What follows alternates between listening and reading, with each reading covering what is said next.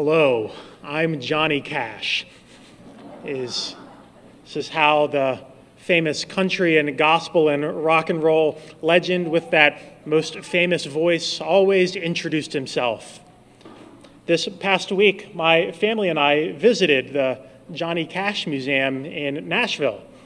And as a bit of a man in black myself, I figured I'd try to learn a few things. And since it's also the start of a new school year, I ought to introduce myself. Hello, I'm Father Evan Ponton. Don't have quite the same voice. Johnny Cash is one of those true, genuine icons of American art and culture. And I'd like to begin by sharing a little bit about a well known chapter in his life. It was back in 1953 when he was serving active duty in the Air Force that Johnny Cash saw a movie with his unit called Inside the Walls of Folsom Prison. This movie inspired him to write his famous tune and his second big single, Folsom Prison Blues. You've probably heard it a million times. It was released in 1955. While Cash himself had never spent any time in jail, many inmates began to write to Cash inviting him to come and perform at the prison. Johnny Cash's first uh, the first of many performances at prison was in 1957 when he visited Huntsville State Prison in Alabama. And this great response that he received led to many more such performances. But by about 10 years later, Cash found himself at a very low point in his family life and his music career as well, largely owing to falling into uh, drug and alcohol abuse, even at one point contemplating suicide. In this period of his life, this low ebb, despite his previous fame and fortune, Cash began to feel a new kind of bond develop with those inside the prison walls that he had visited so much as he was experiencing his own kind of internal prison. And so in the year 1968, Johnny Cash persuaded his record company, Columbia Records, to record a live record at Folsom Prison, a famous performance both for inmates and the guards. That experience ended up really transforming his life.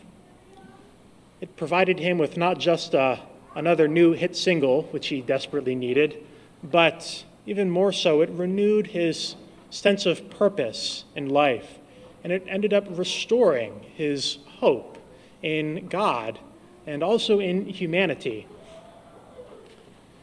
Someone once asked Johnny Cash why he so often performed at prisons. His first response was always, They're a great crowd, they're a captive audience. His next response, Because I'm a Christian. It's a great response because I'm a Christian.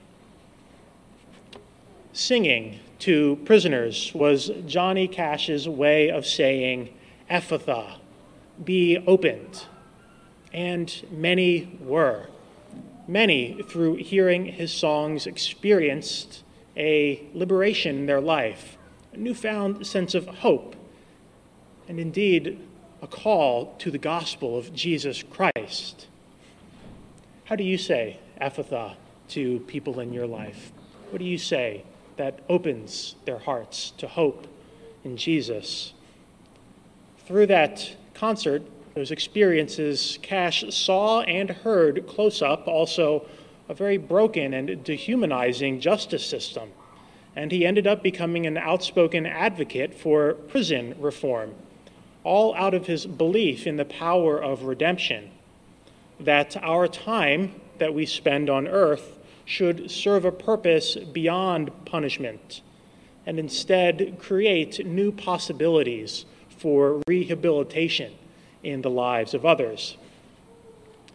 He saw that beneath the shabby prison clothes, there were human beings still in need of a Savior, that there were human beings with bodies and souls worth saving. There's another little story that I learned. The night before his famous performance, the prison chaplain at Folsom Prison played Johnny Cash a tape recording of an uplifting gospel song that was written by one of the inmates at Folsom Prison about finding God in the prison's gray stone chapel, as he called it.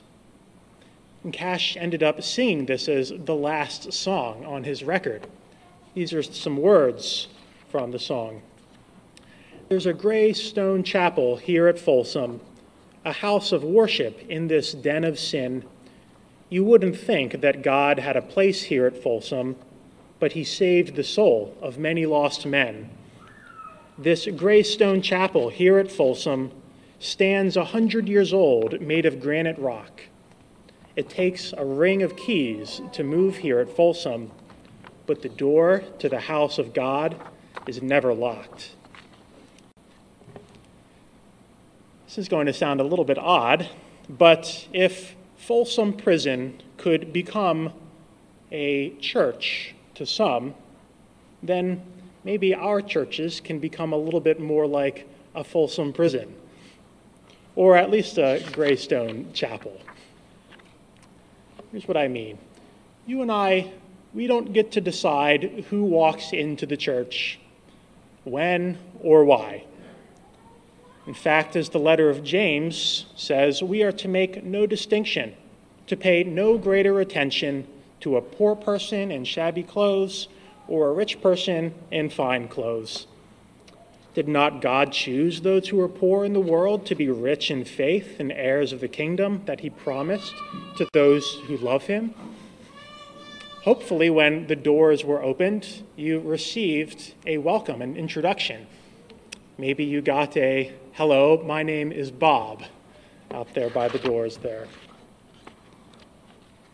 We don't separate in here the blue collar sins on the left bank of pews and the white collar sins on the right bank of pews. All sinners are equidistant from God. Instead, we each arrive here at St. John's, for the most part voluntarily, to a place full of people with stuff to confess. We're all in need of forgiveness of something. We're all in need of doing penance for something. We're all in need of reform we're all in need of rehabilitation. No distinctions there. At some point or another, we all have made choices or faced circumstances that have left us feeling robbed of dignity and hope.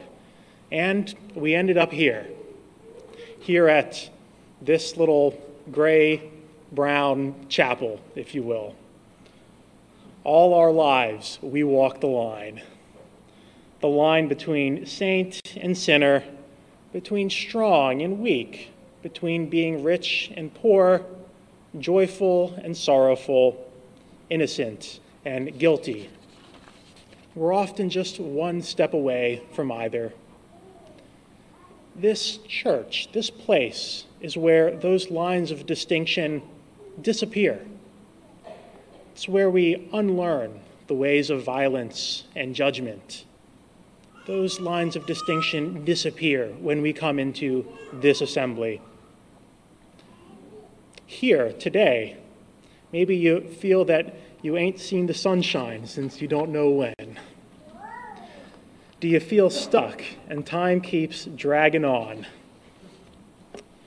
We're each here to pass our time together in God's grace, to be reformed, rehabilitated, and restored in body and soul It may take some of us more time than others, but we can afford to give each other all the time that we need.